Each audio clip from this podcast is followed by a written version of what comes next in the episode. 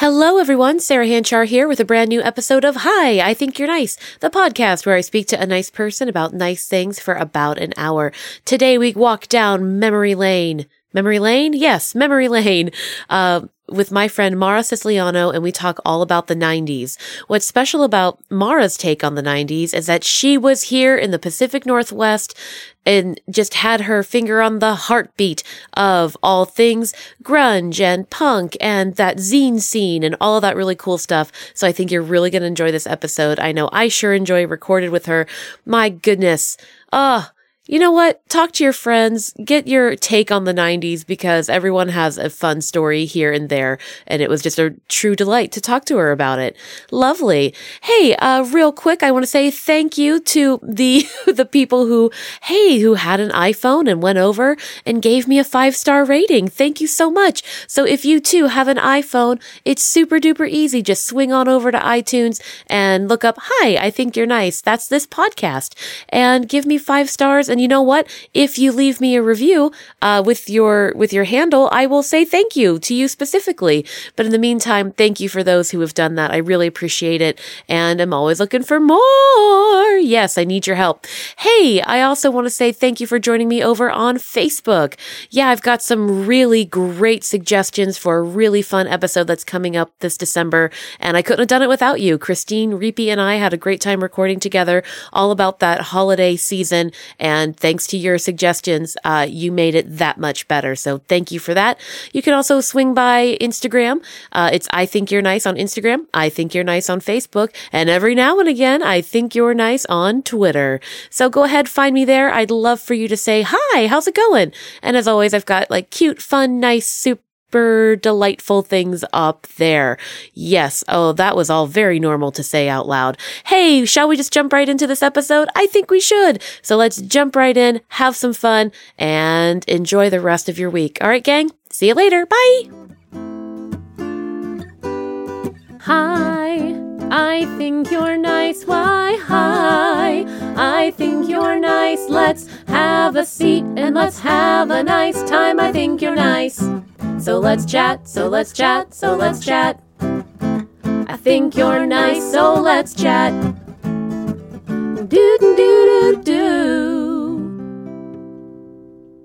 Hello, everyone, and welcome to Hi, I Think You're Nice. I am your host, Sarah Hanchar, and this is the podcast where I speak to a nice person about nice things. And today, my guest is Mara Siciliano. Yes! and we're going to talk about the awesomeness that was the Pacific Northwest in the 90s. Yeah. Um, it has its very unique place in history in America, and it finally got to where I lived in Pennsylvania. It got to me around like the year 2000, 2001. so I'm so excited to hear about like the real time grunge and style and fashion and music and all that um, from someone who was here? You were here. I was here. Where were you from originally? Uh, well, originally I was I, mean, I was born in Wisconsin, but okay, but I okay. made my way made my way to the West Coast at the ripe age of three, four. Oh, okay. I don't have any memory of Wisconsin really. Sure. Anyway, so uh, so lived outside of Portland, Oregon, in the lovely suburb of Vancouver, Washington. Yes. Uh, which is now a booming town in itself. But is it really? It is. Neat. Yes. Vancouver has an adorable little old town, and everybody wants to live there now so that they can commute to Portland.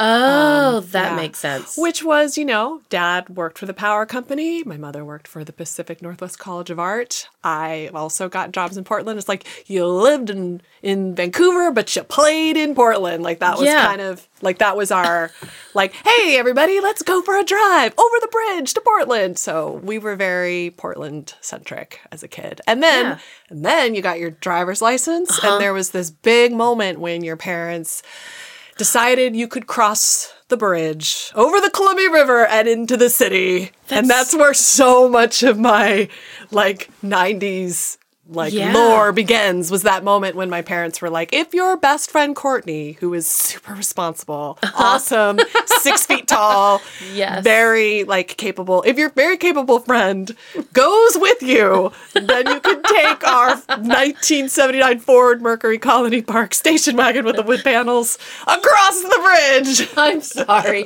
you glossed over the wood panels. Yes. I felt like it was really important to point out that it was one of those like wood panel Yeah, station wagons. It was school. enormous and you couldn't drive hazardously in it because it was so big. So it's Yeah. like you couldn't like cut corners or do turns fast. Um, I You were in remember parallel parking it on the Portland streets constantly. And to this day, like I am a phenomenal parallel parker. And it's because once you parallel park, you know, the world's biggest station wagon. I'm assuming it was you didn't have. What, no, there was no power steering. Power steering. Good point. Yeah, I it was- was arm I was over arm. for It was Mara. like hand over hand. Boy, I totally forgot about that. Yeah, there was no no power locks. You, you know, it was all. Yeah. Well, it did have automatic windows, which was like cutting edge at the Oh. time, right next to the uh, ashtrays that were in the arms. and somebody had stuck gum in all of them. Oh But no! I could pop up the back and there was seats that I could stuff friends in. So like Oh. if I was taking a whole crew to Portland, yes. you could stuff eight, nine people in that car. And would weigh it down so that it was like sorry, That's it was like almost like lower, you know, like dragging on the bottom. Perfect car for a 16 year old Mara to go across the bridge and then into Portland. And it was Yeah. just such a, it was a lovely time to grow up and to be, uh, you know, allowed that permission to like, you know, and then of course, like once, you know, you got over there, it was like, This sky's the whole limit. new world. Yeah. Well, yeah, Yeah. because I was really lucky. I had a very traditional suburban Mm-hmm.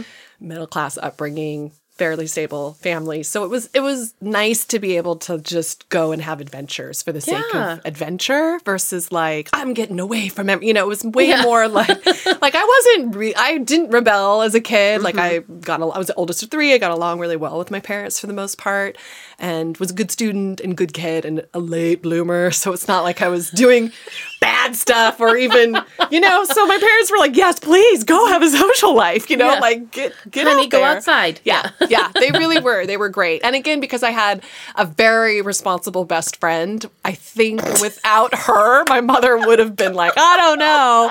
But as I said, my best friend Courtney, she just had no, she suffered no fools, right? So Okay. she, she was like going on 40 at age 12. Like she just was like, did not have time for nonsense. Yeah. Um, old soul because she was so tall. And I think she had this You're older. tall too, aren't you? Tall. She's I'm five eight. She was six feet. So I was thinking about this too. When we were going to some of the grittier, grimier clubs, it was still a man's world. Sure. And I think our height and our general like innocence Okay. helped us because we Oh. just sauntered right into mosh pits. Like I still remember concussions that I got because someone landed on me, and I was like, "I'm sure he'll ah," you know, like, and like we we just were a good team, and like we would protect each other. She would. You know, Mm-hmm. again, suffered no fools, and um, and because we were dressed in grunge fashion, which Sure. As a friend of mine said, if you could be attractive despite 90s fashion as a woman, you were doing really well because it did no favors to the female form. I mean, it got who I, I just I think you saw I unearthed a tank top collection. No, a crop top collection. I I saw I read that you unearthed it, but I haven't seen. Oh, there's the some pictures. photos floating around where I just laid them all out. I didn't realize I had this collection. I think it was more of a late 90s thing. Okay. Versus early 90s. Because early 90s really was flannel. Mm-hmm. Thermal underwear worn out, you know, worn as like a sweater, uh, cardigans, baggy old men, brown cardigans that were shapeless, and then big oversized Levi's. And this is where when I see Yeah. Mm-hmm. revival 90s stuff, I'm like, oh no, no, no, no. Yeah. First of all, our pants were way too big. They were like two or three times bigger. Right with corduroy. Am I remembering that correctly? Or was that a Pennsylvania specific thing? Okay. No, corduroy was part of it. okay. Like because I could get slouchy corduroy pants. Yes, corduroy pants. you could do Yeah. corduroy. Yes, it could be uh, holy Levi's that you found at the Value Village. Okay. that were like five ninety nine, and uh, I used to find they were cheaper if they had holes, like especially in the crotch area. So I and I would go for those. I'm glad to know that you went to Value Village. Oh, like yes. you went to like and- Yes. and, that's a that's a like a Goodwill Salvation Yes. Army sort of It totally- establishment. yes. Is that a Um, Northwest thing? Value. Village? Yeah, because Okay, I didn't know what a. Value Village is, and I went in. I'm like, oh, well, oh, I like this place. It's like a slight touch above Goodwill. It's It just a is. s- although Goodwill in the last 10 years has hipped it up a bit. They have. Because I was also thinking, like, what was nice about the 90s is the 80s was materialistic, wealth centered Mm-hmm. Yeah. culture, fashion, etc. So I remember in the 80s just being behind, right? Like, didn't have the Guess stuff until too late when I discovered Oh. they had Guess cast offs at Ross. So remember busting out some cool Guess sweatshirt that I found at Ross and being like, I'm in, I'm in, get ready, boys. Like Yeah. saving my money for the Esprit bag and, Oh. you know, just really wanting that brand name stuff. And then when grunge hit, you no longer, that like brand, that didn't matter. That was totally frowned upon. oh, So now you could look super with it for pennies on the dollar. right? Like you could go to Value Village and get a whole ensemble for ten dollars and be set. You know, you'd, Yeah. you'd invest in a pair of Doc Martens.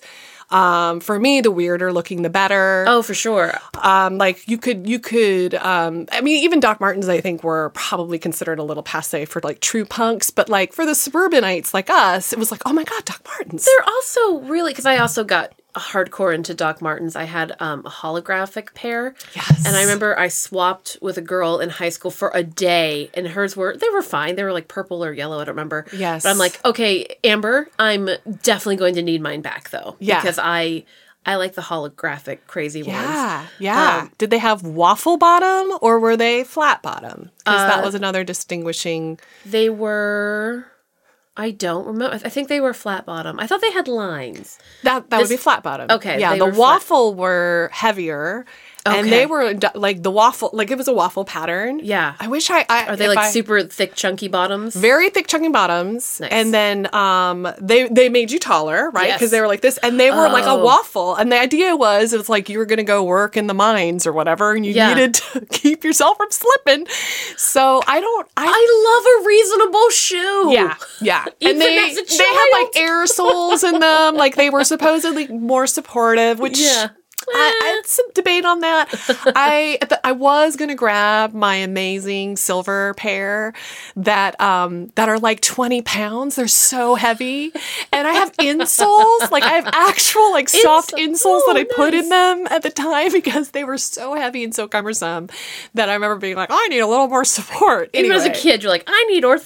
Yes. Well, because I was a dancer. Oh, you were a dancer, I of had course. pretty messed up feet, and so Yeah. I, from a very early age, was like, I'm always going to need arch support. I'm always going to need a practical shoe. Yeah. Which was one more reason why the '90s were so lovely, right? Because Yeah. they were like, hey, you know what? You don't have to wear skin tight Guess jeans anymore. You can wear a, you know, two sizes too big Levi's with Yeah. like a spike belt or some twine. I don't know, or a scarf if you're like me. You weaved a scarf in your belt loops, and you might lose your belt loops at the next show, which I did. Like I wrote in here about this show where somehow, and I think it's because guys didn't like that I was right in the front and they would pull, they would pull on my loops to try to manipulate us out What? of our Why? space. Cause girls don't belong in the pit up front. Like we fought really hard for our up front spots. And I still like I wrote I was rereading this and I'm like, that's right, I remember half my belt loops were gone. Part of it's because I did buy them at Value Village. so, So these were old. they know, might have not been all that stable. Yeah. But it was just part of getting in the muck and the mire. And I remember we we we found these guys were really aggressive. They really wanted our spots. And like we actually did what we called the dick push, which is where you'd grab the guard barrier, right? And then you'd push back with your butt as fast as you could and Uh-huh. Oh, you get them in the crotch. And that worked. they, they didn't like that at all. I don't know if you can hear the smile on Mara's face as she's like, "That worked." It was great. I'm so glad it. it did. They shouldn't be touching your belt loops. I mean, everyone. there's enough room. Actually, there's not enough room in the Yeah. mosh pit for everyone. No. but that's just it. Yeah. it's equally not enough room for everybody. Right. I mean, it was kind of ridiculous because the first time I went, I had my long Alanis Morissette hair. Mm, of course. Down, you Oh, know, yes, parted down the Mara. center. I mean, I played Alanis Morissette in college in like late night theater constantly because she was You such an icon. could. Amazing. I mean, I just I'll, really would I'll, do a lovely I'll job. Bring I'll send some photos of Please, my amazing, please. amazing Alanis Morissette hair. I mean, it really was exact. We, we it was exact. So Uh-huh. like the first day, and the first show was like, holy crap, my Alanis Morissette hair. Yeah. you know, it's all over. But I would do two pigtails at the top of my head. Great. Uh-huh. Braid both of them, tie them like this. Okay, like and then do pretzel business. Yes, and then I would do like a whole bunch of bobby pins. Okay. Um, and that would keep things fairly uh, Stable. stable. In fact, I'm trying to see. She's looking into her trying- right I'm- now, which we're going to mean, talk and here, about, this is this about. is clearly early on because there I am with my Alanis, Alanis Morissette, hair. hair. But I was also thinking, sorry, so many memories. So I also worked at the Portland Saturday Market, which Uh-huh. is the big market under Burnside. Um, it is an not sure I've been there. amazing, wonderful place, and I worked there in the summer of '95. And that was the summer like everybody got a tattoo, an Uh-huh. eyebrow ring, and a belly button ring. Like the Oh. belly button ring exploded. And I just saw and I saw so many like infected belly button rings, eyebrow rings, and some beautiful tattoos and some horrible tattoos. Terribly and regretful that tattoos. summer I was like burned out of all of it. Like with very few exceptions, I was like, never want to see that. Never want to see that again. Like I and then and then I am, you know, no tattoos. Like to this day, I am like pretty No, conservative considering like everybody has a tattoo now and everybody has like an eyebrow piercing in their past and but I feel like in nine maybe not everybody, but like in 95 it was like the door blew off body modifications and it was a pop culture sensation to be working at the Portland Saturday Market in 1995 because there was just so Uh, much so going on. much. And I, I, I, because I can imagine the the type of environment that you're you're talking about, and I, I'm just remembering like because you were actually of an age to like enjoy that stuff. I was still a little bit too young uh, on that side, just a scooch. Um, I was still I didn't get my driver's license till I was 18 because. I'm so cool. That's all right. Um, uh, but I remember like as soon as body modification like really blew up. This is again like the end of high school or end of middle school for me, beginning of high school, and I'm seeing these things, and I had opinions about them, neither good nor bad. But I was like, I don't. I how can I get involved in this because I didn't mm-hmm. I know I was interested Yes. like I I loved the the flannel and the plaid like the style in there on it it was lovely because for the first time like there were sizes that accommodated my figure like I went to JC Penney's and I bought cords and like sweaters with that stripe that go across yes, you know Yes, I know that sweater. um, we all have. You must have that sweater Yes. if you've lived through the '90s in your Yes. um in your teenage years, and yeah, it was very accommodating for yeah, everybody. it was lovely because I'm like, for once, I'm dressing like the cool kids. yeah, kids, yeah. and I I could never. I was never interested in a nose or eyebrow or belly button piercing. Um, but I did. I'm like, oh yeah, I'm gonna get like three. So I had three ear piercings. Yeah, did you have one up I here did. too? Yeah, The- uh, that, that one always hurt forever. Yes. And and it it felt. I think I took this one out like twelve or thirteen years ago. Uh huh. Does it still Um, hurt? No, Oh, and I don't know if the is there, but I was like, I had this for a long time. This felt counterculture enough for me, right? It's Yeah. like the gateway of The, piercing. the one up on the cartilage. I'm trying to yes, like the for our cartilage listeners, like the, piercing. mine never. It, it hurt forever. Yeah. And so I'm just like, to hell with it. I don't want to, I'm not that cool. How wait, how long did you have it in? Oh, Maybe a year, maybe, Yeah, and then I just quit. If it still hurts, then don't do it. I Oh. mean, I have keloid scars on the back from uh, getting my piercings done at the five dollar haircut in suburban Vancouver, Washington. Turns out, the five dollar haircut place, which literally is just a lady in the back with a gun, like a, Yeah, with one ka-ching, of those piercing yes. guns. well, Claire's was responsible for the Oh, first two. Me, yes, Claire's. Yes, me too. For the first, yeah, For the first two, and, and then the third the one. edgier piercings. um, the third one I got done at a tattoo place in Santa Fe, New Mexico. and that's how you should do That's it. That's how everyone ladies, gentlemen, to the everybody in the place. world, go to a tattoo place, an accredited, clean, beautiful tattoo Yes. place. Do not go Because he was like, dollar. he's like, your left ear is sort of like on a sharp V, whereas the other one follows a slope of your ear. Cool. He's like, so I don't know what to do because he's like a a real body artist. Yeah, yeah, yeah. He's like, uh, this it has been wrong for not wrong, but has been this way. I'm like, I trust you to do whatever, and then Yeah, who knows how long those have been grown shut. I actually forgot that I had three. Yeah, I know. now. I have three on one side Uh-huh. because that was. Look at you. And I think I have a double. Yeah, yeah. It's so weird. I didn't even think about that. Yes, I guess this. So you did. the most body mo- modification I did was unusual yeah, pier- I do have a tattoo on my butt, and that's totally acceptable. and that's for friends and family only. Oh! Family, just kidding. hey, family. I got you. Friends know what that I'm are like family that might see you Yeah. in certain compromising No, positions. like my godson, my the, the oh. My cousins and stuff. No, I'm, well, maybe and I'm not dismissing tattoos. It's Of just interesting not. Because I feel like I got to see sort of the rise of the tattoo Yeah. into popular culture. yeah. So much so that when I was like maybe 10 years ago, or maybe not that long, I was taking a dance class at Velocity Center in Capitol Hill, and it's like 20 people, and I'm the only one not tattooed. Like every single person in the room is decked out with some kind of ink except for me. Well, I had a front row seat to it because Mm-hmm. I was working at an import booth selling hemp necklaces. Oh my God, Mara! Uh, yes. you are the most Pacific Northwestian Uh, yeah. '90s person. Yeah, ever. you needed a hemp with a Fimo a Fimo bead of like a mushroom. I was your girl.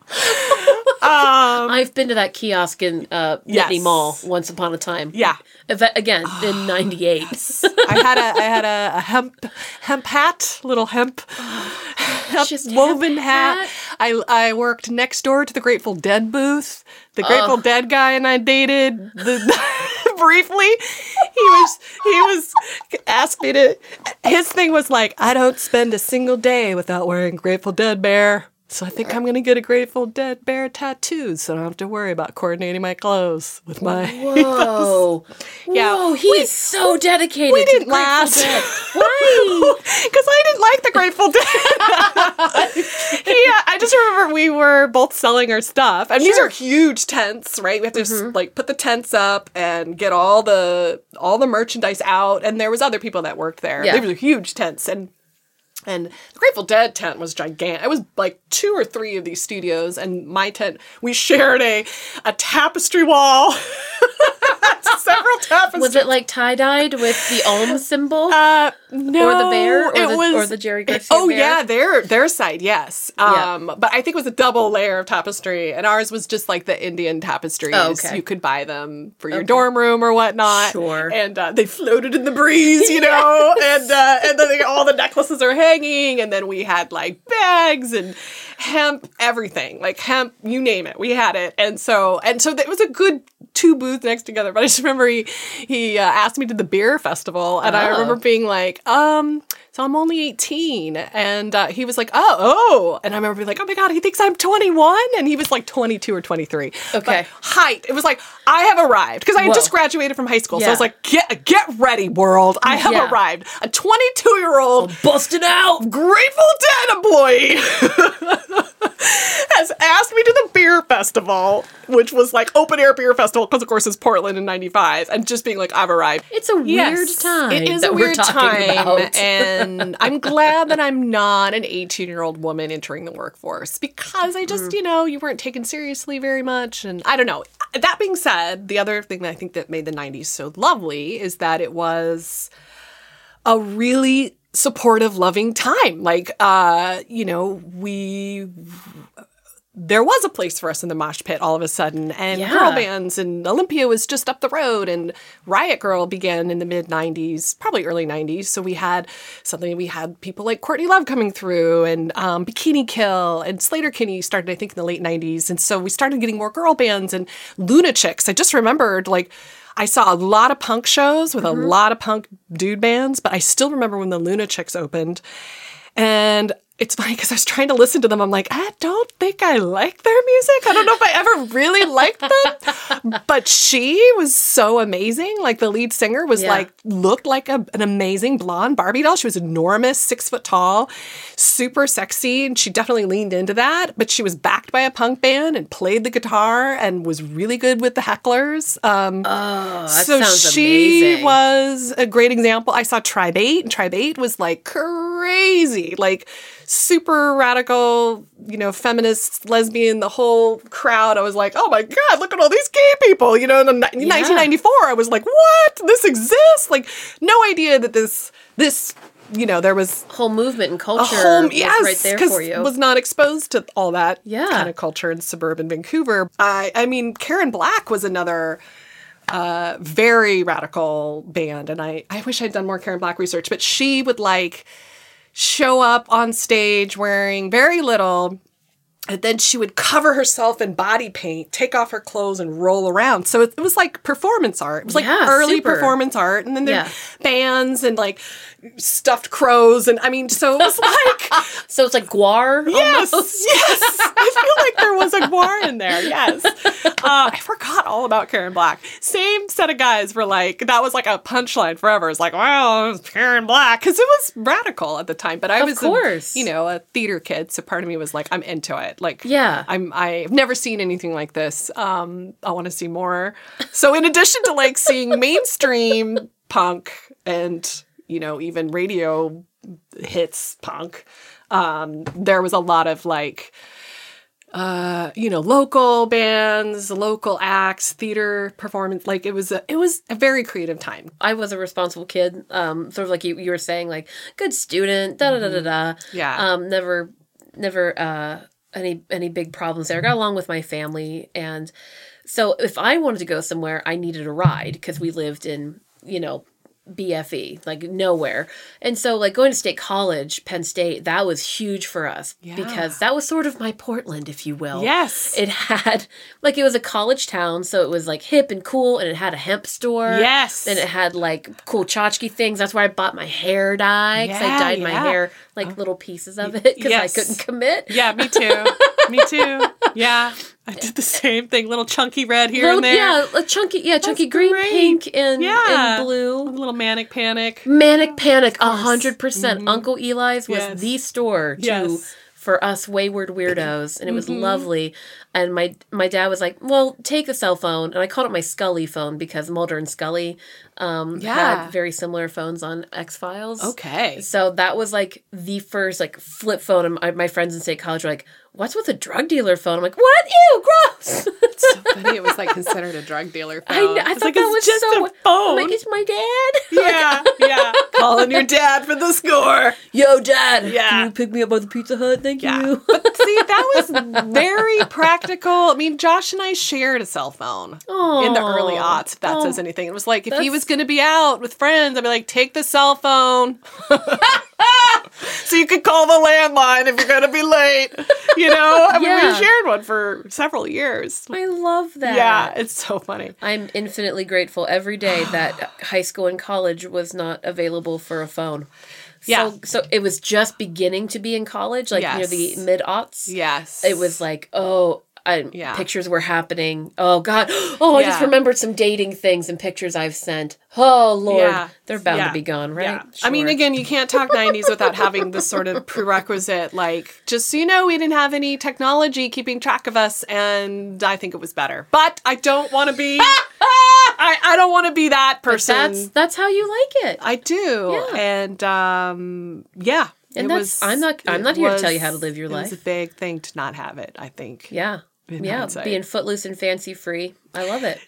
I Portland actually had way more all ages shows for me to go to, and Mm-hmm. then Seattle still had this teen dance club ordinance, which was super lame. So like, you couldn't see major bands at all. You had to be twenty one and over. That's super lame. it was, and it got overturned. I don't remember when the teen dance ordinance got overturned, but it wasn't overturned that sounds during like my tenure. footloose. Like yeah, it teen was. It's dance. called, it's oh, called the Teen Dance Ordinance. And pretty much, if you served alcohol, you could not have minors within your establishment.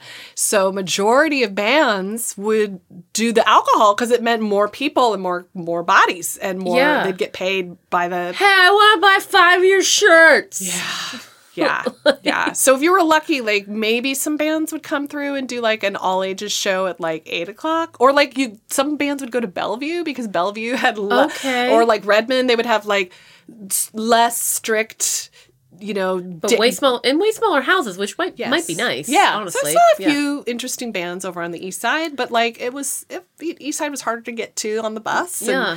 and so I kind of moved over from that to seeing more theater, and then the gay clubs were like, Mm-hmm. whatever, come on down, and it'd be like drag queens performing for the night, you know, less about like bands. Yeah. So I kind of, and I like to dance, so I kind of switched over, but. But Fair my enough. Portland days were like it's all about the music, and then Seattle was way more about like I'm gonna go see a whole bunch of theater and dance on boxes and try to get attention. Uh, isn't that all of us in our twenties? Yes. Trying to get attention in one way or another. so true. So so you just true. happen to be somewhere cool. I did pursue a band, specifically the singer using origami for about two years. Oh my goodness. Every time, and I did a whole show on this, and anybody who's known me for longer than 15, 20 years is sick of this story. But like, I just wanted to be noticed and wanted to be different, and knew that if I gave the band a crane, like origami cranes or uh-huh. origami elephants, they would remember me. And they did. They collected all their origami and they like taped it to their tour van on their first tour. And they called it their, you know, like, they're like, none of our stuff got stolen, and we're pretty sure it's because of your good luck cranes. So I like developed this very oh, healthy rapport until I turned 18. Uh-huh. And then the lead singer was like, hey, now you're 18, let's go make out in the van. And I, well, he didn't, well, so he did say that. And I was like, oh, you. and then I believe it's captured in this one. in this uh, it's in which this zine. Sarah, I reread this. It's so cringy. So here we are in the van. oh my goodness. And I'm just like, oh, I'm in over my head.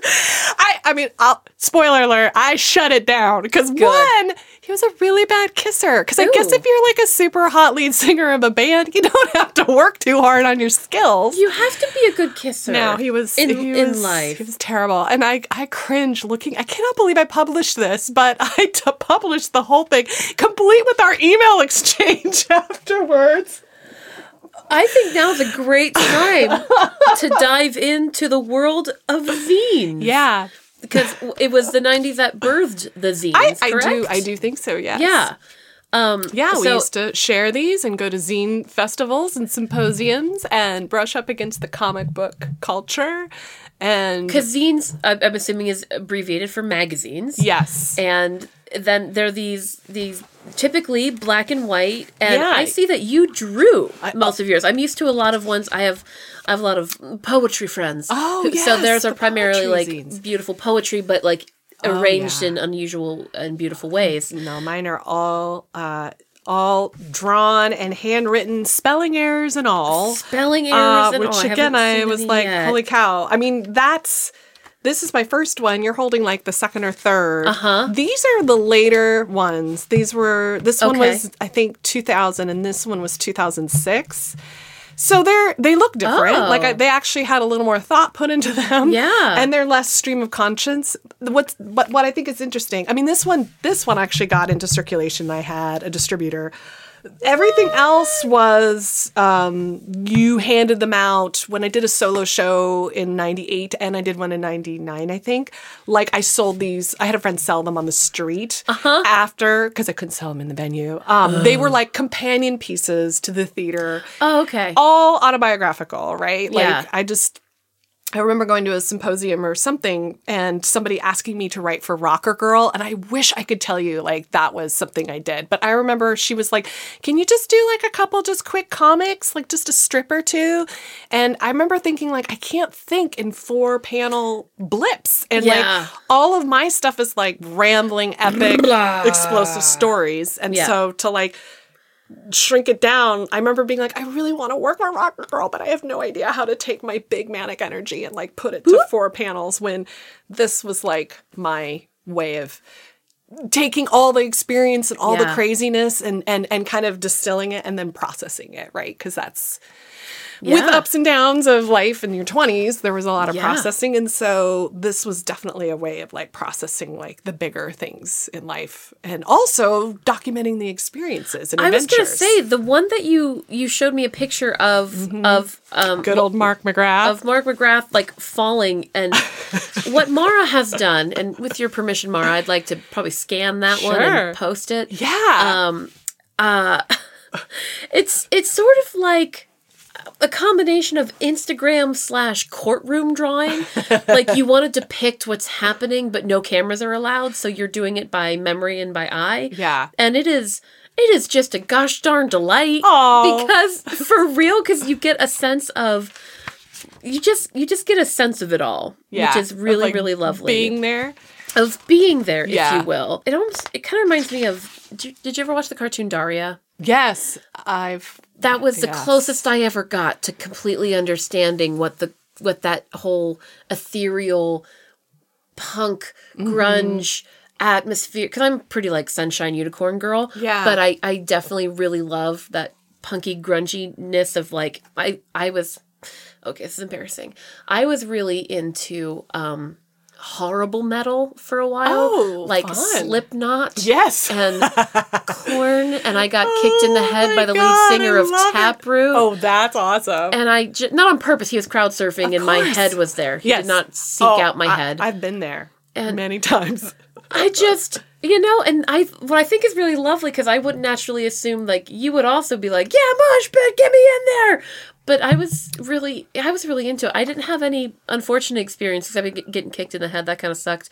Um, but one guy, he's like, "You're the only one not sweating," and I'm Hey, like, high compliment. You're, you're welcome." Like- That is an interesting observation on his part. I also wonder if he was worried, like, are you gonna have a heat stroke? oh no, he was worried about you. I don't know. This one girl ha- had her long.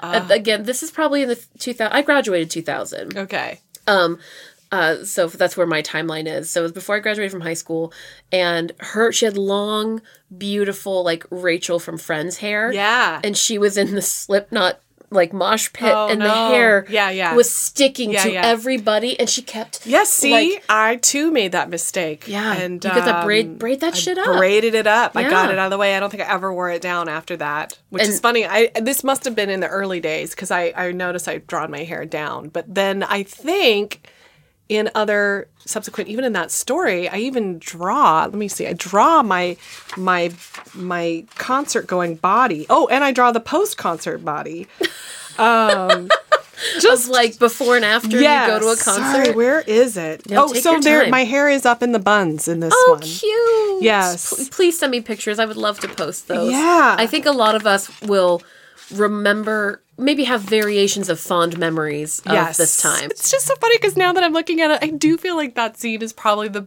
best scene, which is why it was featured in From Girls to Grrrlz: A History of Comics from Teens to Zines.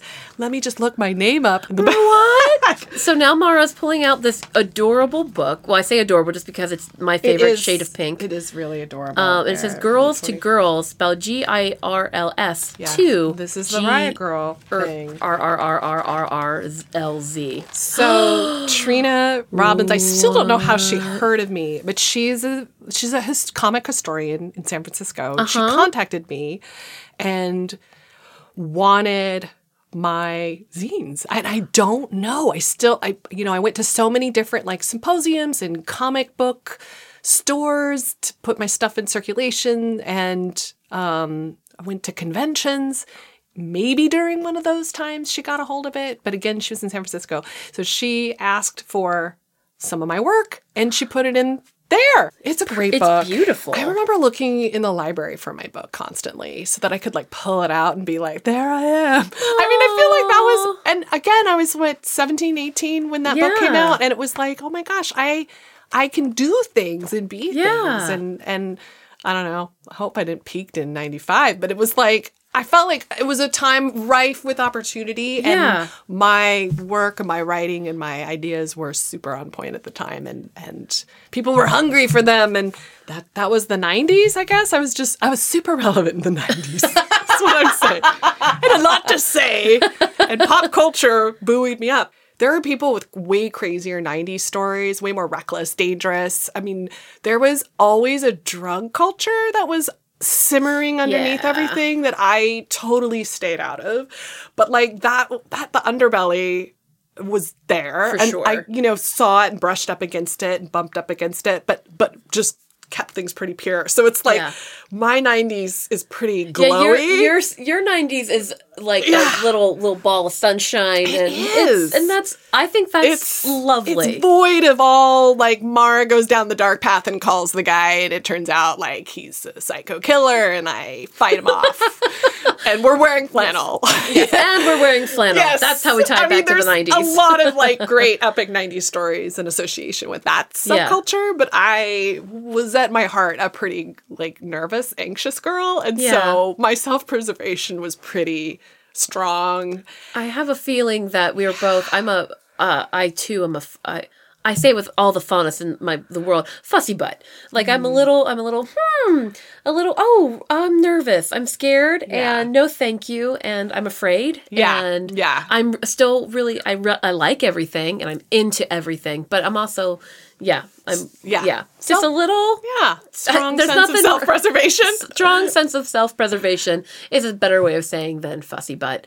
Although you do get to say but. That's that's, a, that's a that's a hard call. That's a tricky one. I think it's again because the '80s were kind of rough. They were really judgy, and I felt like I was constantly cl- trying to get po- like I really wanted popularity. I wish I Oh, could be like whatever. I rejected it, and it wasn't until like.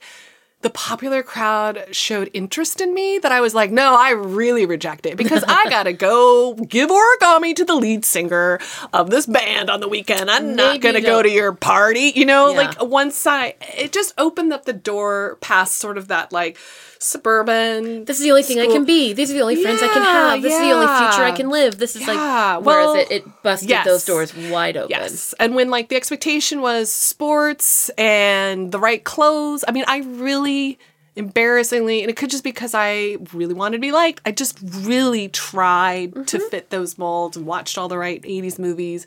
Was bummed I wasn't blonde, was bummed my hair wasn't big enough. The grunge thing hit just in time for me because I was like, oh, this is one, a more open minded cultural aesthetic and I can fit in it. And like, I don't know if it was the Portland thing, but like it was a young city. All the things that Portland gets made fun of now was genuine back then. And it was a young city in general. Like everywhere you looked, there was people your age. Everybody was a little weird. Everybody was super excited. Um, there was whimsy everywhere, you know, like little installations in the park and, and the Yeah, just like mosaics, yes. just Just- randomly. just random. You're like, like- oh, cool. Yeah. That should that should be there in my the, opinion. The graffiti was artsy. Um, Yeah. We would take our Canon cameras and go under Burnside, where one of the first skate parks was there, Burnside. Oh, and these just, my like heart just still skips a beat over skateboarders, but I just have this soft spot for skaters because I remember being like, oh my God, they're so amazing. Look at what they're going to do. How can I be part of this? I will never be a skater. Strong sense of self preservation plus as a dancer. I was gonna say you were dancing. You couldn't you couldn't go get yourself injured on a skateboard because how Yeah. are you going to do Swan Lake? So I was like, I will take their photos, and that was like my end. So it's like you take their Ah. photos, then you go to the X Ray Cafe and you watch a couple Mm-hmm. Punk bands. And I still remember like we would be out of gas, so we would just look for nickels and quarters because I believe I write in this Uh-huh. gas was 89 cents a gallon. So you just, you know, hand over a couple of nickels and you've got enough to go home across the bridge. Or swing by 7 Eleven and get like the two for one hot dogs. Courtney and I. We'd like get the hot dog, we'd sit on her like hood, and it'd be like we'd be all sweaty from the show, and our curfew is one. Like I got extended to one because I was like, Mom, Dang. I was like, the opening band maybe starts at 10, and then the headliner starts at midnight. I can't leave at midnight to be home by then. Like, you gotta give me more time. And my Yeah. mom was like, Well, if Courtney's with you. as long as Courtney's Because. Courtney had no curfew. Oh, okay. She was that friend. I think I may have been the Courtney. No And- curfew. Uh Oh. or the practical, the practical, practical practical won't Yeah. get in trouble. Yeah. won't won't spice it up. That was college. I saved all of that energy for college. So I did not have Courtney in college, and there was a big difference. Like Courtney, still to this day, talks me out of stupid shit. Like she still is the voice of reason. Like she is so level-headed and practical, and and like I I don't even know how many scrapes she probably got me out of. But I also think like trouble just vacated when it saw her. Like we were not hassled by guys your in the way. maybe you your know? energy, your confidence. so. You're also Yeah. like I mean, I just remember uh, wearing some of the worst outfits. Like, I mean, the overalls. Oh the Oh, overalls. and they were enormous. There Oh, was the none of this form-fitting overall trend, which I just Like I the cute jumpsuits that are happening right now. So I, I love, love- jumpsuits. I love Everybody that knows me knows that I'm very you do love jumpsuits. very pro jump. I just performed in. I, I have this special jumpsuit that I wear probably once every six months at the Uh-huh. Market Theater, and every time I wear it, people are like, "Oh, girl!" I'm like, "I know, I had to bust it out," but it's almost too sexy for the stage, and everything just kind of changes. So I'm like, "Oh, I gotta, changes. I gotta." Just I- I don't know. back I'm and still hold trying to up. find the perfect performance jumpsuit. I don't know if that one is, but anyways, jumpsuits. I am very, very, very pro jumpsuits. But overalls, and part of it's like I had this enormous pair. Like I'd pull it out like clown style to the side. Yes. But I'd sex it up by wearing just a sports bra under it. I was literally going to ask you that if Yeah. because I think I put in the email like Oh. tank top and and uh, overalls, but no, you were straight up sports I bra. just I remember Oh, to have your devolving. No, I just devolved. I, I feel like I I still remember going to a punk show and I was wearing like a pair of I think well, I had a terrible pair of brown corduroys that I still when I see photos Aren't of them, all I will send you some photos. terrible? They're just they're they're so they're so high waisted. They're so unflattering. They're just like they're clearly they're old. We used to go get old man pants. That's that was, what I wore. That's, when I did. was finally invited to the party because I could I could wear old man clothes. Like it. yes, Yeah. because no women's Yeah. clothes fit me. Yes. So like, or I had to be an old woman or an old man. So I'm like, I'm gonna pick old dude. That's what that's what I'll yes. We Courtney and I went to the very first Warped Tour, which I believe was in 1994. Oh, I think it was 94 was the first time the Warped Tour at least came to Portland. Didn't sell any tickets, so they moved it to La Luna, the tiny little venue that I loved, and they had huge name. Warped bands. Tour didn't. No, it was an unknown. It didn't sell enough tickets. Oh my god! So they had rented like an are- like a big space for it, and they didn't mm-hmm. sell enough. Mm-hmm. And I remember it was back when they constructed like skateboard parks Oh, okay. next Yeah, to yeah. it. So they they like took the Luna and like busted out the back, and it was it was one of the best shows ever. And I, what Sublime was the headline. Oh, okay. And it was maybe six months before the singer died. Like I remember seeing Sublime, and then he died of an overdose Oh, shortly after that. Um, and it was right before Sublime, like God, in college, it was like every frat was like, you know, all that, all the Sublime coming out of their windows. But back in '94, Sublime Yeah. was still fairly unknown, and. Courtney and I are waiting to go. Somehow we were near the bar and we see this teeny tiny girl. She looks nothing like anybody in the club in that she's not wearing grunge. She is wearing like full makeup, blonde Barbie doll 50s hair. So it's like curled in the Oh, front and okay. like a big poofy ponytail. She's wearing like men's pants, but they're form fitted. She's wearing a spike belt and she's wearing a teeny tiny top. This is right when baby doll tops started hitting. I was gonna ask soon about baby which I. Mm-hmm. squeezed myself into many a baby doll top. But this was before, because again, I think I was probably like 16, 17. No, I wasn't that old. I think I was 16.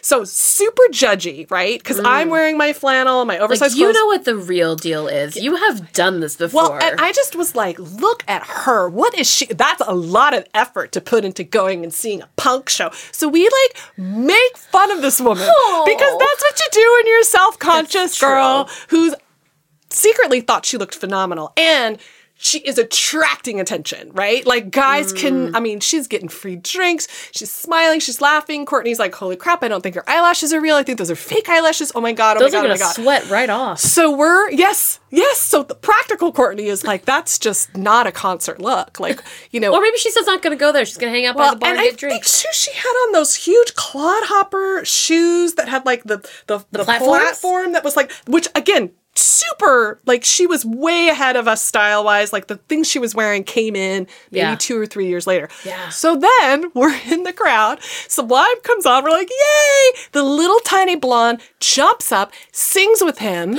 was Gwen Stefani. we were giving Gwen Stefani shit. You were. ki- I was making, yeah, I openly made fun of her. You openly made fun of Gwen Stefani for not being.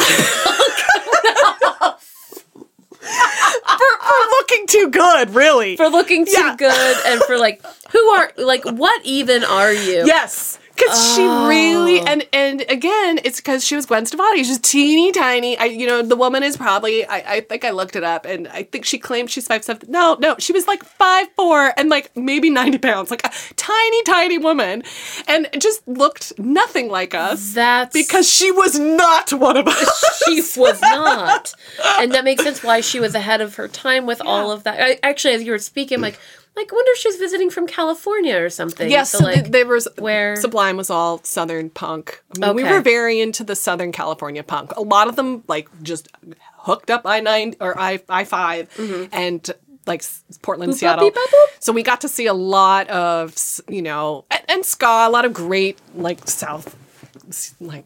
Sorry, I'm exhausted. So just I'm like, oh my god, the bands, the bands, the bands. But like, I still like that was what. And then like, what her tragic Pretty Little Kingdom album came out in '95. The one I'm just a girl. Okay, and yeah, I yeah. just remember being like, oh, she's a big deal. Like at the time, I was like, oh, she's with Sublime, of course. So Okay. she's and she can sing. Okay, she's all right, you know. But then like when she she exploded, up. I was like, oh, well, at least I have a cool Gwen Stefani story. um, but it was like I, I also saw Collective Soul. Do you remember Collective I Soul? do. They was like, yeah, like that terrible, Yeah. terrible. And Collective Soul, I think, was the most mainstream band I saw at the time. And I remember being like, oh, this is a big deal because the line was like around the block and around the mm. corner and my fun collective soul story, and then I'll move on, is we were waiting and waiting and waiting in this long line, and La Luna had multiple levels. It was a converted warehouse, of course Okay. it was. Or like it used to be a sewing factory or something. And so on the ground level, there was windows that were like like down down there. And they were old school and they just popped open. And the one that was attached to sort of the lounge was right around the corner from where we were waiting. and we were standing there and these guys kept reaching out and poking our feet while we were waiting like poking right? Hmm. And they were already in the club and how dare you? And stop stop Yeah. touching our doc martens you. And then they were kind of like hey meet us in the lounge you know? And we're like oh whatever we're here to see collective soul. And so we get in and who knows who they were? Well it turns out it was my husband. Was it really? it was. Yeah, it was funny because like we did not know each other in high school. We went to rival high schools, and uh-huh. then but we both loved the punk counterculture scene, and so years later we realized we had been to many of the same shows, and so one of he was like, we used to like sit in the lounge and poke people's feet while they waited in line. I was like, oh, did you do that at the Collective Soul show? And he's like, we did, we did. I was like, you totally poked my feet. Oh my god, we met each other like years before. Good. So- He almost got a waffle iron, waffle yeah, print on yeah. his I mean, hand. It was sweet, innocent flirtation. Oh, was it? at its Okay. best? It really was Good. I mean, that's the thing. It's like a lot of punk back then. Half of it was the experience of going. Like Yeah. you get their CD as well as the teeny tiny baby doll The shirt. baby doll shirt. Well, Skankin' Pickle was this band from southern Southern California, and um, they I still have the shirt, and it was like the very first time I was like, "Dear God, that's a tiny shirt," but being like, "I think my sex appeal might go better," and I remember like getting it kind of stuck, and like, "No, if I wear a sports bra," and like squeezing it How on. small could it be? It was so. T- I look at it and I'm like, I guess I could keep this for my son. Oh no, he's outgrown it at age nine. Like it was so tiny, and it was marketed for women, right? It was like the very. That's insane. That would fit one breast. Just one boob. just- How would it even? Because you're you're a, a fit, slender I- it- person. but I, I think they were marketing to Gwen Stefani. You know, to was- children? Oh, uh, to Gwen Stefani. was. End of It- list. They really Okay. were. They were. They were marketing, and and that was. It was funny because I remember going to the Warped Tour in '96. 95. Same thing. Like, but now all the bands had a baby doll shirt. Yeah. And I was like, who We do want I our wanna- to look hot. Yeah, like who do I want to smash my boobs to really get into? Well, Yeah. I like wore this tiny shirt the day after I saw um Skankin' Pickle to the my temp job. This would have been 1996. My temp job at the Port of Portland importing Hyundai's Oh. um, uh, which out on the blacktop with like thousands, thousands of cars, and there's all these guys there, and there's a couple skaters, and one of them is like, "Hey." Cool shirt, the Skankin' Pickle. My man here has a Skankin' Pickle tattoo. And I was like, what? And like one of the designs on my teeny shirt was like Uh-huh. a pickle wearing like like two-tone shorts going like this. Yeah. And the guy flips up his back and is like, yep, brand new. And it's the pickle and it's on his back, and that's my husband.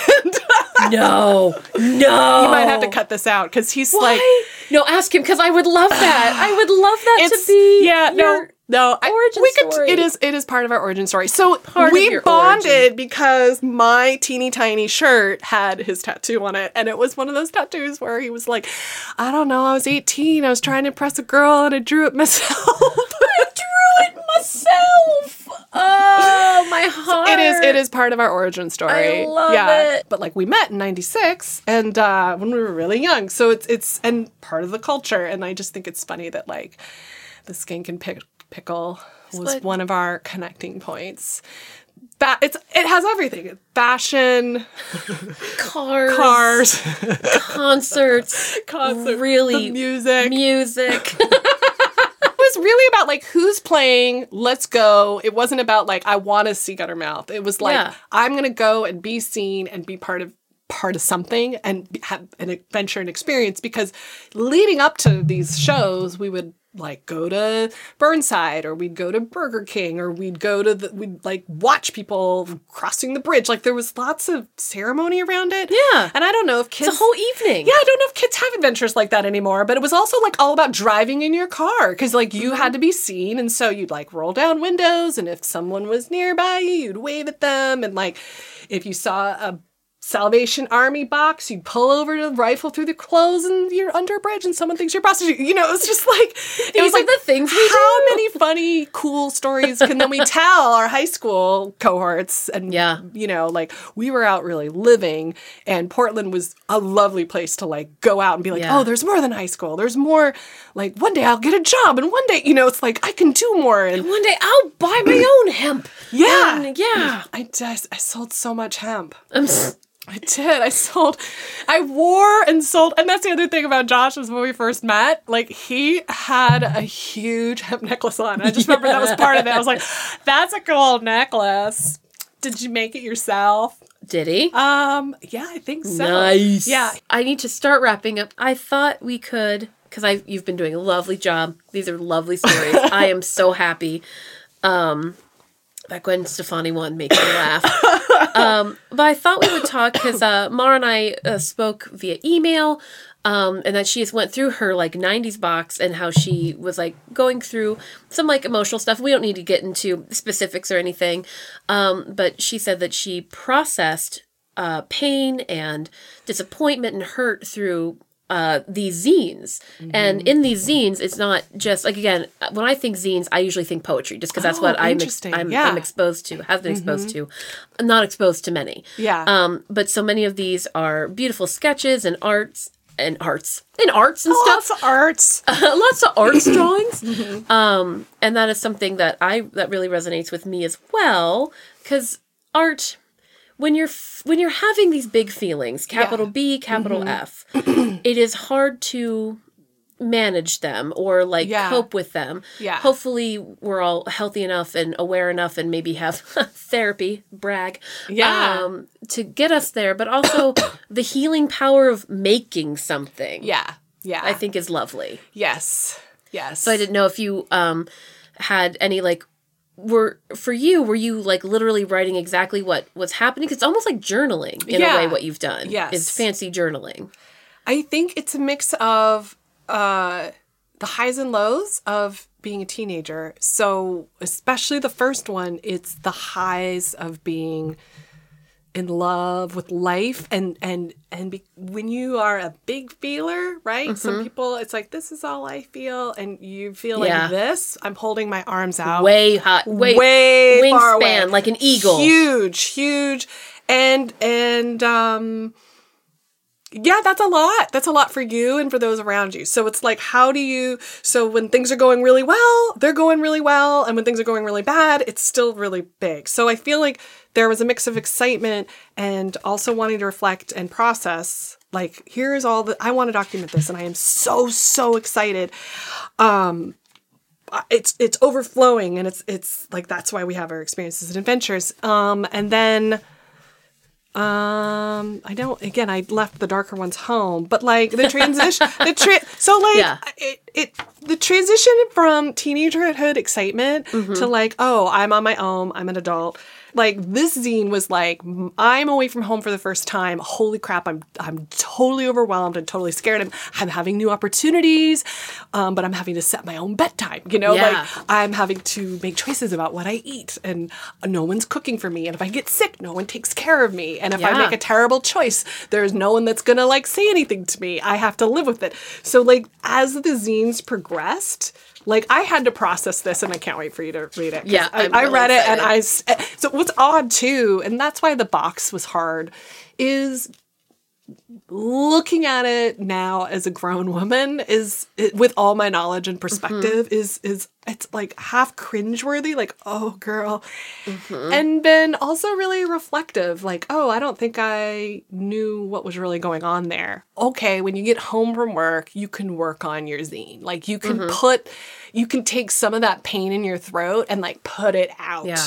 and I think that's what's hard now as an adult. It's like back then I had a lot of distractions. So when things were really bad, I had a lot of people, places to go, a lot of distraction, a lot of uh, outlets, and a lot of venues. And that's all narrowed with age. And I think if anything, opening up that box, reading these, remembering what kind of person it was, it's like, oh, I I really need a lot of outlets in order to be Yeah. mentally healthy. Yeah. And I've been, for various reasons, unable to. And I need to really pay attention to that because it's it's eroding me and and also being like oh i used to have a lot more fun and i had, had a lot more adventure and a lot more um um ups right Yeah, in those extremes. And like that needs to be available somehow and it's never going to be like that and that's why it's sort of hard to talk about that 90s but it was such an exciting special time it's hard not to like i, I feel like i need to use it as a resource and a reminder like you have had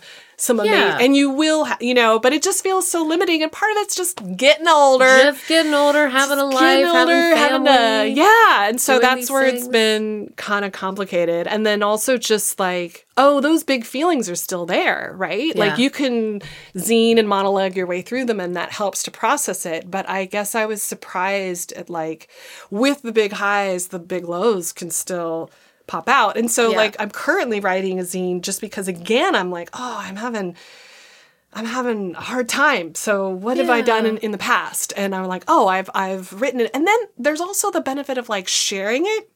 So like these zines were my way of letting people know what I was going through and what I was experiencing. And like the more I gave it away, the better I felt, right? It's almost like it's like like if you talk about it or you, you know, Yeah. then it's not all in your head anymore. And people usually have Shared really experiences. nice things to say back, right? Yeah. Like some of the best insight. Well, I want to thank you so much for coming here and thank you so much for talking to me. And Yes. it's mostly, I just feel like a lot of us really love the 90s and miss the 90s Mm-hmm. and sometimes da- dabbling in the nicer, nicest parts of nostalgia is just feels nice. And mm-hmm. hey, that's why we're here. Yay, thank I- you. So I want to thank you, Mara, for mm. being here. And I cordially invite you to punk rock arm fart Yeah. your way out of here Okay. as we say goodbye. Okay, goodbye. Ready? Perfect.